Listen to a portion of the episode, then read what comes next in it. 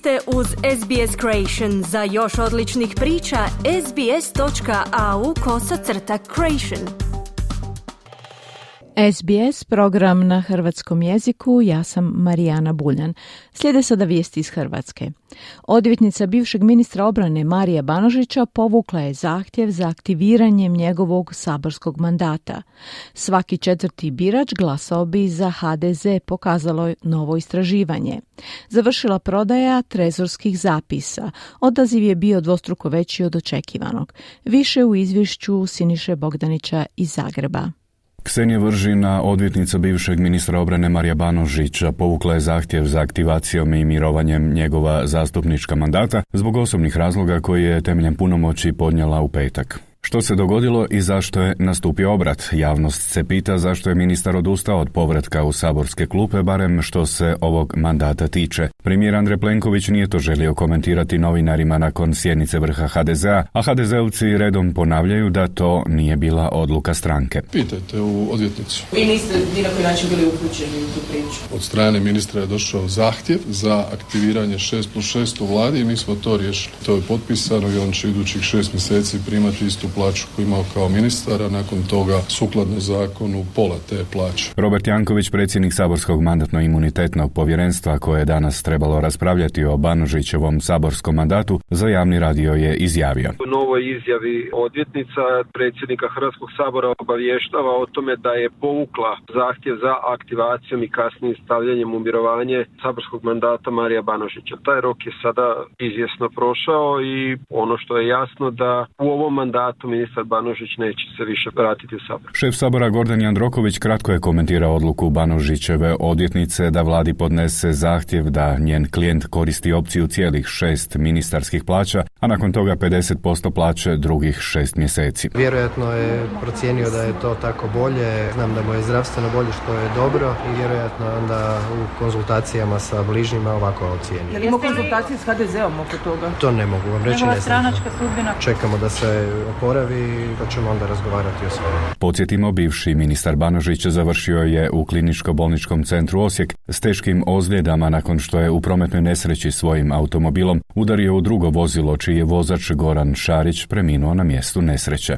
HRT je objavio rezultate redovnog mjesečnog istraživanja popularnosti političkih stranaka. High rating je proveden od 14. do 17. studenog. HDZ-u je čini se i dalje zajamčena potpora četvrtine birača, njih 25,2%. Najbliže mu je nestranačka snaga koja bi mogla odrediti izbornog pobjednika. To su neodlučni kojih je ovaj mjesec još više nego prošli mjesec, pa su sada na 17,7%. Drugi izbor birača je SDP, studeni završavaju na 15,4%, slijedi ga Možemo koji ima 9,9%. Politiziranje kolone sjećanja vukovarskog gradonačelnika Ivana Penave, Ivanu Penavi kao predsjedniku domovinskog pokreta priskrbilo je čini se neku političku korist, barem ako je suditi prema anketi. Njegova stranka ovaj je mjesec preskočila Most i izbila je na četvrto mjesto. Domovinski pokret sada je na 8,3%, Most je peti na 7%. Ujedno je to i zadnja stranka koja prelazi izborni prag, objavio je HRT.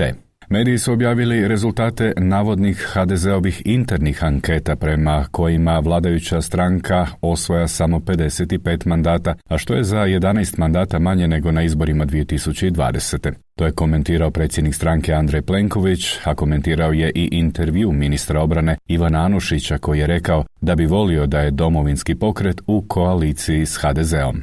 On je rekao da nije do njega nego je do njih. Mislim da je to bila više rečenična konstrukcija nego neka ljubav. Inače, domovinski pokret, ako se sjećate na prošlim izborima, expressis verbis, rekao da neće u koaliciju sa predsjednikom HDZ-a, to je sa.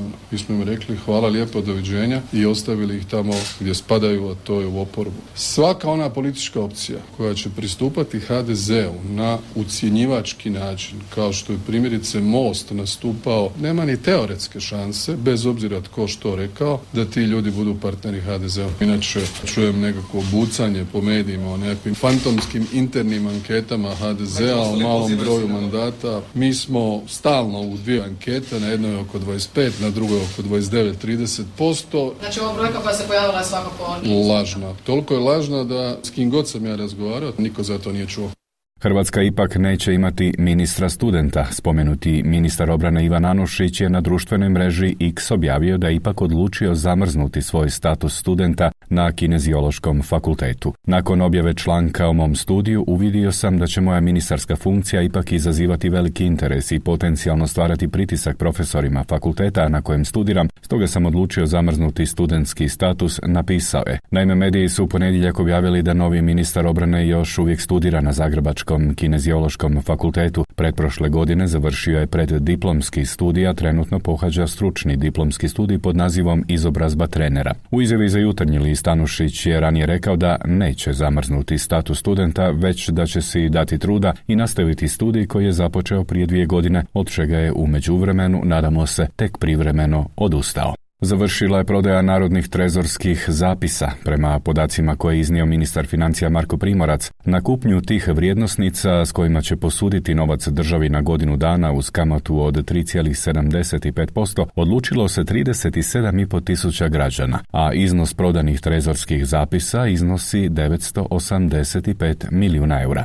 Do sada je upareno u smislu uparivanja uplata i sjelo, da tako kažem, na račun 971 milijun eura. Dakle, očekujemo da će se do kraja obaviti to uparivanje i e, da ćemo imati uskoro i konačne podatke, ali oni neće značajno odstupati od ovoga što sam do sada iznio. Treba istaknuti kako je uz izdanje narodne obveznice kada smo prikupili nešto više od 1,3 milijarde eura uz ovo izdanje trezorskih zapisa, de facto iz poslovnih banaka sa štednje, odnosno sa depozita, da tako kažem, po viđenju u državnu riznicu uplaćeno preko 2 milijarde eura, dakle radi se o značajnom iznosu, o iznosu koji koji je isto tako značajan zbog toga što će iznos kamata koji će država plaćati za to ostati hrvatskim građanima, dakle radi se o oko 80 milijuna eura otprilike na godišnjoj razini. Ovo je naravno i politička poruka, poruka poslovnim bankama u smislu kamatnih stopa i jako nam je drago prije svega da se građani vraćaju na tržište kapitala. A mi smo za sutra predvidjeli 100 milijuna eura za institucionalne ulagače kada govorimo o trezorskim zapisima, međutim Ministarstvo financija kod izdanja trezorskih zapisa ima mogućnost dakle zadržati tu autonomiju da prihvati manji iznos ili čak veći iznos ukoliko ponude budu dobre.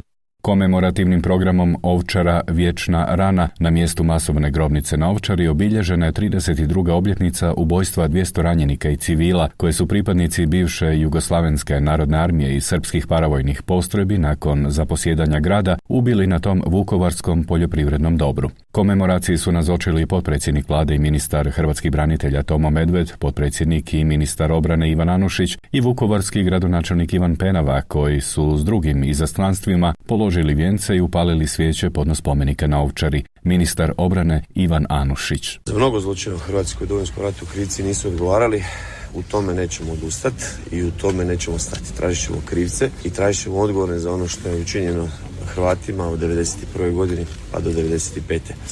Malo ljudi u Hrvatskoj zna da je kroz ove logore ovdje 10.000 Hrvata prošlo. 10.000 Hrvata, toga je 700 ubijeno ovdje da su ovdje izvršena najgora, najgori ratni zločini koji se mogu zamisliti od silovanja, od ubijanja djece i narod mučenja i ubijanja i civila i hrvatskih vojnika, to branitelja e, grada Vukora. I ovo je najveći logor na teritoriju Republike Hrvatske u Domovinskom ratu. Ovome dodajemo da je srbijanska neprofitna organizacija Fond za humanitarno pravo zatražila da institucije Srbije procesuiraju časnike bivše JNA koji su izravno pridonijeli zločinu počinjenom na Ovčari kao i da odustanu od podrške ratnim zločincima i da odlučnije pridonesu potrazi za nestalima. Od institucija Srbije ova organizacija za ljudska prava zatražila je i da okončaju višegodišnju potragu za posmrtnim ostacima žrtava i omoguće stvaranje dostojanstvene kulture sjećanja na žrtve. Za zločine na ovčari su po zapovjednoj odgovornosti pred Međunarodnim kaznenim tribunalom za bivšu Jugoslaviju osuđeni pukovnik tadašnje JNA Mile Mrkšić na 20 godina zatvora i major JNA Veselin Šljivančanin na 10 godina zatvora, no brojni izvršitelji i danas hodaju posve slobodni.